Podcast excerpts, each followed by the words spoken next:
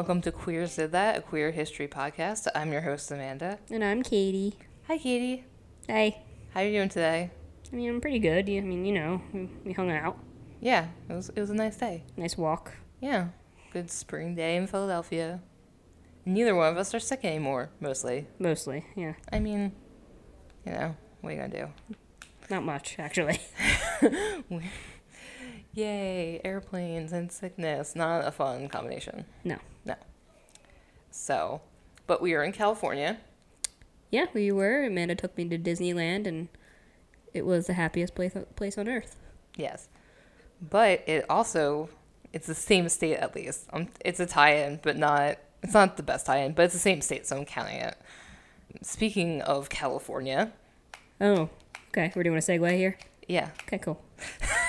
I was trying to make a segue. Sorry. No, it's okay. I could have done it better, probably. Nah, that's fine. Okay.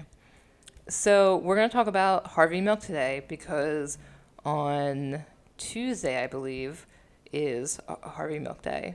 Tuesday, Mar- uh, May. Harvey Milk Day is on going to be on Wednesday, May 22nd. Ah, okay. So this will be coming out on the 20th, so two days before Harvey Milk Day. Okay.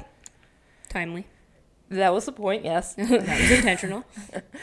Yeah, so as we get into the end of May and, and June, we're obviously going to be focusing more on specific Pride and Stonewall events just to kind of coordinate with that time period and, and the celebration of those people and those events. And and Harvey Milk, you know, is someone who I think is sort of well, obviously is more well known because of the movie that came out a decade ago. I think we were in college, yes. Jesus. Yes, it came out in 2008. Yep. So 11 years ago. So that's fun. Mm-hmm. We're old, it's fine. It's fine. So I had never heard of Harvey Milk before the movie came out. Had you? Pretty sure I, I had. I just obviously never knew much about him. And have you seen the movie? No. Okay. I saw the movie.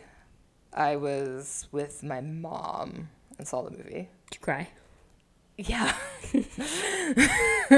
Just checking. I mean, no spoilers. I cried at Avengers Endgame twice, two different times. So, you know, I'm going to cry over a biopic. It's. It's, it's my brand. I'm not sorry about it. So, can you, you know, do you remember anything you learned about Harvey Milk? Now, I don't know if it's actually true if he was the first out gay. Was he like a. He wasn't. He was like a. he wasn't a congressman, was he? No, he wasn't a congressman, but he was the first gay elected official, openly gay elected official. Okay, maybe that's. Won a seat on the San Francisco County, City County Board and was the city's first openly gay officer and one of the first openly gay individuals to be elected to office in the United States. Okay. So definitely, but definitely like one of the first and loudest. Mm-hmm. You are correct. Good job. Thank you. Yeah. Harvey Milk was born on May 22nd, 1930, in Woodmere, New York. He grew up in what? Well, I was like, oh, that makes much more sense. I was like, it was March tw- or May twenty second when he was like killed. No. That was. I was like, geez, why are we doing? Okay, I got it now. Yeah, Sorry. the birthday makes more sense. Yeah, I think they try to do that generally. Actually, I have no idea. I don't want to make that statement. That's okay. Yeah. But in this case, Birthday. birthday, which I think is appropriate and should be done all the time. I don't know if that's actually the case. He grew up in a small Jewish family and, you know, well rounded student. He played football and, and sang. He had one brother and he his family owned a department store and he worked at the department store growing up. It was called Milks. Ah, Yes, makes sense. And he graduated from New York State College for teachers in 1951 and then joined the Navy and became a driving instructor at a base in San Diego during the Korean War. He was discharged in 1955, and that's when he moved to New York City. He worked a variety of odd jobs, including public school teacher, production associate for Broadway musicals, stock analyst, mm. and Wall Street investment banker. Wow, that's Yes, there's a lot of different things there. He, hey, you know, gotta try on different hats. yeah. He became tired of the finance scene and befriended, it says eh, he befriended gay radicals who frequented Greenwich Village. I don't, I wish there was more about that, but I don't, I don't have any more about that. I don't know what that means. I mean, I'm assuming it's probably the same people we've talked about in other podcasts know, and different kinda- episodes. I'm just kind of picturing like a like a, a pack of like gays, like a roving like pack of gays, just like roaming through the, through Greenwich, Greenwich Village. Village. Yeah. I mean, maybe. Okay. I, I don't know. This was, you know, we get like late 1950s, early 1960s. So, I mean, there's a lot of hippies going on. So, Yes. well, at the 60s more. Oh, um, and some of the Broadway musicals he was a production associate was for Jesus Christ Superstar and Hair. When did Jesus Christ Superstar like first exist? Oh, I mean, he was still in, yeah, okay. It was 1971, so I think he jumped around just like all over the place Hmm. throughout. You know, in the 60s and 70s, he was in New York and became more political and involved in like advocacy and demonstrated against Vietnam War. And in, he moved to California, San Francisco in 1972 Ah. because he was bored with the finance and all that other stuff in New York. So he moved to San Francisco. He opened a camera shop called Castro Camera on Castro Street, Mhm. and he put his he put the store right in the center of the gay community because the Castro is and still is very gay centric, and that's where it's their neighborhood Mm-hmm. Right. which is what we have in Philadelphia. Some of the merchants around there, though, and, then like we like think of this area as like super gay friendly, but some of the merchants there try to stop him and his business partner from opening the store because they didn't want two gay men opening a store near Oh them. Yeah, I don't know. Because of this, Milk and a few other people founded the Castro Village Association. And this was the first in the nation of organizing that specifically focused on LGBT business. And Harvey Milk was the president. When he was doing that, he organized the Castro Street Fair in 1974 to attract more customers to the area. Mm-hmm. The success of that made the Castro Village Association an effective power base for gay merchants and basically became a blueprint for other like advocacy groups and organizations surrounding and protecting gay business because he was able he's like oh look. I mean the the mighty dollar speaks he was able to bring more customers and more money to the area so they're like oh never mind we like this dude we don't care that he's gay because really it's just an excuse to like i mean it's always the same excuse but money talks. Nothing old and nothing new. For but a lot of as much as he was doing this advocacy for a lot of his life, he he was very quiet about his personal life, very much in the closet. He said that he'd known since he was gay since high school, and you had the emerging gay rights movement happening with the Philadelphia Annual Reminders and a different episode mm-hmm. in Stonewall, which we'll be talking about in a couple episodes. So you have all those things going on, and he specifically chose to be on the sideline of those movements and those demonstrations and those protests because he was very much wanted to not advertise it because I think it was like, and again, this is more of my like understanding and it's from the movie. I don't, I mean, but like it seemed like you know you you live your life and you do your thing, but I'm not gonna like broadcast it at the same time. I think mm-hmm. there's like that fine line that we all know that we're not gonna hide it, but we're also not gonna be like, hey. Yeah. I'm a lesbian. Mm. What's up?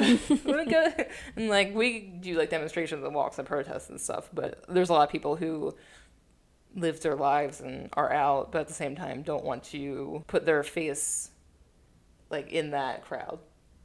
So I think that's kind of where I he mean, was, just especially then. It makes sense. Just don't want to draw attention to yourself. Yeah, Yeah. you want to put your head down, live your life, and be happy. Right. makes- for most of his life, he stayed out of politics. But those gay radicals that he befriended in Greenwich Village kind of turned him more onto being politically aware and being like being gay as a political identity. So by the time he moved to San Francisco, that's why he was more like adept to creating the business association and kind of advocating for his business and other people's businesses. You know, as the, as he grew the business in the area and his own business, Castro Camera became the neighborhood center, and that's when he sort of started transforming into that leader and like activist. In 1973, he declared candidacy for a position on the Fran- San Francisco Board of Supervisors. He w- was obviously a new politician with very little money, and so naturally he lost the election. Ah, But it didn't stop him from trying again. And two years later, he narrowly lost on a second election for the same seat, Yeah. but was very, very close to it. But at this point, even though he had lost twice, he was becoming known in political circles, especially in San Francisco, and becoming more of a political force in the area, and especially as an outspoken leader of the gay community.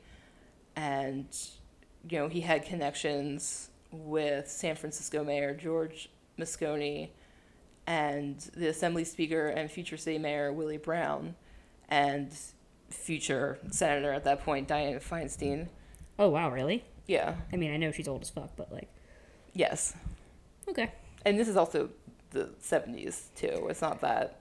Well, I know. Well, I mean, just the fact that she's still in the. Oh, but she wasn't a senator at that point. No, she wasn't a senator at that point. No, she hasn't been a senator for 50 years. I mean, I know there has been me. some. Well, oh, not for a woman. True. term limits, what what? Anywho, so he's becoming more politically connected and gaining more traction in San Francisco. And he became known as the mayor of Castro Street. in 1977, he finally won a seat on San Francisco City County Board. There was some redistricting that happened because there was I'm trying to remember I mean, either way, there was some redistricting which helped him Mm. win Okay. because I think initially it was like kind of like skirted around that district's like skirted around where all like the gays and the old people and all the people he was advocating for Right. more so, and there was more of those people in his voting constituency at that point, and that's what helped him to win. You know, third time's a charm. he was the city's first openly gay officer and one of the first gay individuals, openly gay individuals, to be elected to office in the United States. He people said that he made an effective and popular supervisor.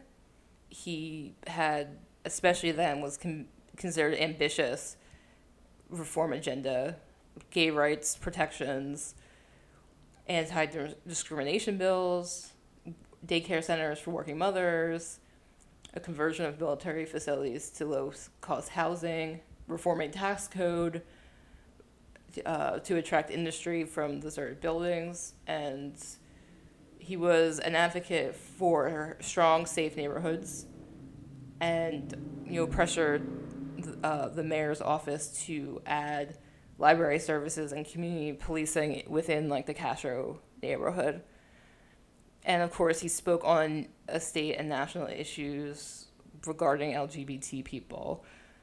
This was a time of, which we've talked about in the one of our protest episodes of Anita Bryant, who was the orange juice lady, if we remember, Right, right, who got pie in the face. Yes. so she was a very outspoken critic of milk and this was this was happening at the same time just to put historical things into perspective. I know that helps sometimes because Yes. i'm like oh these people are contemporaries. So that that's what was going on at the same time because you had the florida initiative and you know save the children bullshit this was going on at the same time harvey milk was in office and advocating for lgbt rights in San Francisco. So one of the big things that he fought off was a ballot Proposition 6 which would have mandated the firing of gay teachers in state public schools. Oh my. Yeah.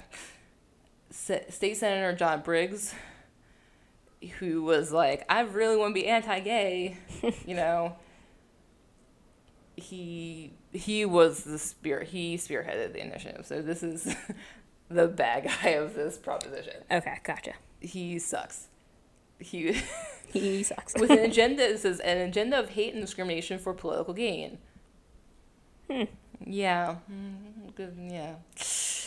But because of Milk's position and opposition with like few important other people, it was defeated. Yay. And again, this is when the ordinance, the protection ordinance of Florida got repealed. Mhm. So this is when things are getting repealed and discrimination laws are being put in place. They were able to knock this down, and specifically because of Milk and his circle of, of influence. That's good. So like as this was happening, as he was as Milk was campaigning against the Briggs Initiative, that's you had a lot of people coming to gay pride marches more so in San Francisco and Los Angeles more than ever before because people were rallying because pride like it always should be is a political memorial and remembrance and I think when you have a semblance of hope Mm-hmm. you want to come out of the shadows more so than when people are like, "We're going to discriminate against you." And it's like, "Okay, well, I'm going to hang out over here." Yep. It's like, "Oh, we're going to try to fight this bullshit." Okay, well, I'll come out. like, obviously, if you have the agency to do so, but I think he was charismatic enough and loud enough and well connected enough that people felt more comfortable being in the Castro and being in areas that were more safe than other parts of the country at the time. Right. He obviously spoke about idea of equality and the American ideal of equality, proclaiming, quote, gay people, we will not win our rights by staying quietly in our closets. We are coming out to fight the lies, the myths, the distortions. We are coming out to tell the truths about gays, for I am tired of the conspiracy of silence. So I'm going to talk about it, and I want you to talk about it. You must come out. And there was obviously a lot of push and pull with that. It's he was a well-connected small business owner, white gay man. Mm-hmm. Still very dangerous to come out, especially at that time, Right. but not necessarily the space for everyone to be able to come out. And some people, even of his stature and privilege, kind of bucked at it Mm. because th- this is this is a very different concept. Being the word gay and lesbian didn't exist decades before, Mm-hmm. and then you have people being gay, but we just don't talk about it. We have it over here, like we keep it secret. And the fact that you have a person who is in political office who is openly gay saying we all should be openly gay is a very radical thing. And I think now it kind of gets like muddled with it. Like everyone should come out and like not kind of respecting the the radical like nature of coming out Mm-hmm. because it's become much more normalized, which is obviously a good thing. But at the same time, it is still very radical and still very brave to come out no matter when. And you should only come out when you feel safe to come out in any situation. And yeah, obviously, ideally, like everyone should be out all the time because that helps. But at the same time, it's like you're a 14 year old kid.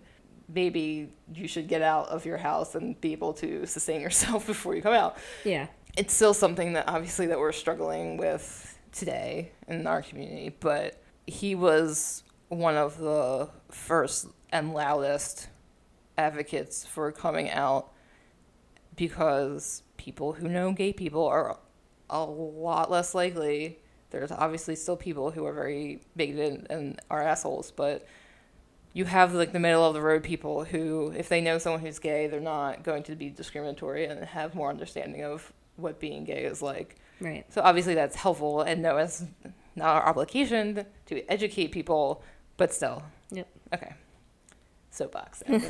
Sorry. So, like one of the things that he did really well, also as a political leader, was he was very good at intersectionality, and he was so successful as a politician because he built he built coalitions between diverse group of people, women, Asians, Hispanics, disabled, and even brought Teamsters and gay bar owners together and have Teamsters to hire more gay drivers. and what we talked about with Coors, when that was going on, that strike, he asked bar owners to stop selling beer from certain distributors while the drivers were striking. Hmm. You had, this is also one of the first times where you had labor unions and gay groups and women's groups and other groups of people working together against whatever is going on at the time, which is basically how you should do it. it's a good thing. I don't know, obviously, the power dynamics within that, and obviously, it's like a very detailed thing, but the idea of it, at least, is what you're supposed to do. And, you know, including, and that's stuff we're, again, we're dealing with now, like including people who are disabled, including, you know, minorities, and not being terrible and recognizing that different people have different experiences. That is something that I think he was ahead of his time, but also again, it kind of got it kind of got lost. And I don't know if it's something that we collectively intentionally forget or it just gets forgotten because our stories aren't being told. hmm Or a little bit of column A, a little bit of column B. But regardless, we're still we're still learning the lessons and I think I think the gay community is we're obviously going to be dealing with growing pains for a while, but that's one of the things that are going to be growing pains. This was also a time where homosexuality was still seen as a mental illness too, just to put things into perspective. And but you had Moscone, the mayor of San Francisco. He was super like into and supporter of gay rights, and he had abolished the city's anti-sodomy law. He had uh, he also had appointed several gay and lesbians to another to other high-profile positions within San Francisco. So this guy was progressive. But on the other side of the coin was Supervisor Dan White. Okay. That name Mm, you you will. okay. He was a Vietnam vet and former police officer and fireman, and he was troubled He was troubled. by the quote unquote breakdown of traditional values and the growing tolerance of homosexuality. He was el- he was also elected to the city county board in 1977 and often clashed with Harvey Milk on his liberal views. After a year after he was elected in 1978, White resigned, citing that his salary of $9,600, I don't know what that translates to today, Gotcha. Was in enough to support his family. Actually, I kind of want to see that. $9,600 from 1978 is about $36,972 in 2018. And then also when you figure it's in San Francisco as well, Yeah, but this was before before it Silicon costs a lot. I mean, I'm sure it was expensive, but Yeah. it was before the internet, so I don't think it was as Yeah. But yeah, no, that's actually not. I thought that was would be more, but I obviously don't understand how inflation works, so it's hmm. okay. As an inflation expert, regardless, he resigned, but he had a lot of police support as a former police officer, and but then he changed his mind about his resignation and asked Moscone to reappoint him. Huh. The mayor refused, but he was encouraged by Milk and others to fill White's spot with a more liberal board member. For White, who was, you know, he was convinced that Moscone and Milk were like basically causes of like the downhill of civilization. so he was not happy.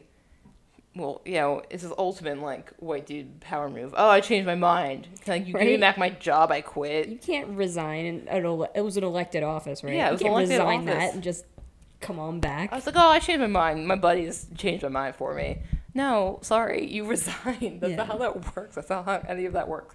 But he still was not happy about it. Mm-hmm. And on November 27th, 1978, White entered City Hall with a loaded revolver. Hmm. He avoided metal detectors by entering through a basement window that had been uh, left open for ventilation. He stopped by the mayor's office, and him and Moscone began arguing, moving to a private room so they could be so they couldn't be heard. That's when Moscone again refused to reappoint White, and that's when White shot the mayor twice in the chest and then twice in the head. And then he went down to the quarter and shot Milk twice in the chest and one in the back of the head. Oh, One in the oh. back and twice again in the head. I didn't realize that he murdered the mayor too. Yeah, Wow, yeah. it's crazy. And soon after, he turned himself in at the police station where he used to work. I said that you probably remember this because you've, I know as a true crime person, you've heard of the Twinkie defense. The Twinkie defense. No, okay. I know you might have to educate me. So, Is this the gay panic thing or no? no. Okay. Oh, I get it. No. Twinkie. yeah, yeah, all no. right. It, it took me a second, but I got it. Yeah. No. The Twinkie defense is what Dan White's lawyers used. Then claimed that White was a normally stable person, but he abandoned his healthy diet and began indulging in sugary junk food like Coke, donuts, and Twinkies. Mm-hmm. And that's what drove him to do this was his terrible diet. Oh, is is that what it was? No, like that they that was the legitimate defense of that. And I hopefully that did not work. A jury convicted White of voluntary manslaughter rather than murder, Wait, oh really? Are you kidding and me? And White was subs- he would serve at least six years in prison. Are you kidding me? That's ridiculous. Oh, he did serve six years in prison, but obviously double homicide would do a little bit more than that. Yep. Especially like elected official, like the mayor. That's in, I can't. That's insane. Well, I mean, I know. yeah, people. That's when I I saw the movie and I didn't know that. I knew that he was Harvey Milk was assassinated. I did not know about the Twinkie defense until that point, and I think I audibly yeah, said, "What the fuck?" Yeah. in the movie theater because I was like, "This is." And this movie came out in two thousand eight, so this was before. This was Prop Eight time. Yep. Prop eight time. This was before marriage equality became a national thing mm-hmm. and there was still the very like state by state fight and then it's like nothing makes you feel good about your fight like people being like oh that dude ate twinkies that's why he murdered the gay dude and the mayor that makes sense Yeah. No, that makes sense. He he didn't mean to do it. He was just. he shot them multiple times Mm-hmm. each multiple times and then got voluntary manslaughter in he was released in 1985 and a year after he was released uh, White died by suicide Damn it. I wanted. I wanted like a better revenge story. I don't but what what's the satisfying revenge story there I don't know. Yeah, I don't think I don't think it exists. I think that's a problem. Obviously, an openly gay official, especially at that time, received many death threats. So he recorded several versions. Harvey Milk recorded several versions of his will and testament and his mm-hmm. life. That's a, a lot of where they drew the information for the movie was through his recordings Huh. as well. And that's where the line comes. I don't know if you heard this quote. If a bullet should enter my brain, let that bullet destroy every closet door. Mm, no. But uh, that's basically what has been attributed to him. Stuart Milk, a teenager and was Milk's nephew, came out along with others across the nation the day his uncle was killed. People, you know, shortly after his death, there was a march in Washington chanting Harvey Milk lives. And you have the movie coming out in 2008 and then you have Harvey Milk Day celebrating on his birthday. Well, aren't the the schools the Harvey Milk schools? Yes. So there's that as well. There's, I think, a couple streets named after him now. So he's, he's, you know, I had not heard of him until the movie I was mad about it then too. well, because you have, I mean, obviously you have other, you have these people who are dubbed like the first in different groups or different revolutions and different liberation movements. Obviously, it's much more than those people, hmm but you still learn about those people. You know, women's, you know, rights, and you have even. I'm not going to get into Susan B. Anthony, but you know who Susan B. Anthony is Yes. because of how history was framed and taught to us. hmm You would expect that, in theory, for someone who was the first openly gay United States politician, Right. but we didn't. I had never heard of him before. So, I mean, that sounds about right for your education, but oh, yes, again, Catholic school education strikes again. well, did you? Well, you hadn't heard of him either. You went to public school, had you? yeah, I heard of him. It's not, but I mean, you learned again, about him in school. I cannot honestly remember. Well, there you go. Yeah. I'm gonna vote no, eh, Okay. since I was not there. That's fair. Okay, so, you know, That was good. It was interesting. yeah, he he did a lot of different stuff, and, And like he was only in pop like actually like an elected official for like a year. yeah, but he did all that advocacy work and building up to it Mm-hmm. beforehand, and he became he became a voice in the Castro. He became loudspeaker for people, and he would literally get on soapboxes with a bullhorn, like he had like Uh, like specific like it became famous that he had a bullhorn. You- You have like those types of people who it's definitely hard to be the first of anything, Yes. and unfortunately, a lot of times that comes at a price. Yeah. Seems that way. So, because he was 47, 48. Yeah, but I mean, he managed to do a lot of good in that time, and his legacy still lives on. So that's it's good. Yeah. All right. Well, I'm glad that you learned a lot today. Yeah, of course. I always learn something. Well, I'm glad. But, you know, just specifically this time, I'm also glad. Okay, good. Well, that's our show. If you have any comments or questions, you can email us at queersdidthat at gmail.com or Twitter at queersdidthat. You also can leave a voice message now on Anchor because with Anchor, you have to have a login with Anchor to do that Hmm. if you want. We love to hear from people if you have nice things to say or constructive criticism. Just don't be mean about it. That's all. That's all I ask. The internet is mean Yeah. sometimes, but we love you. So until next time, make gay history and make history gay. Goodbye. Bye.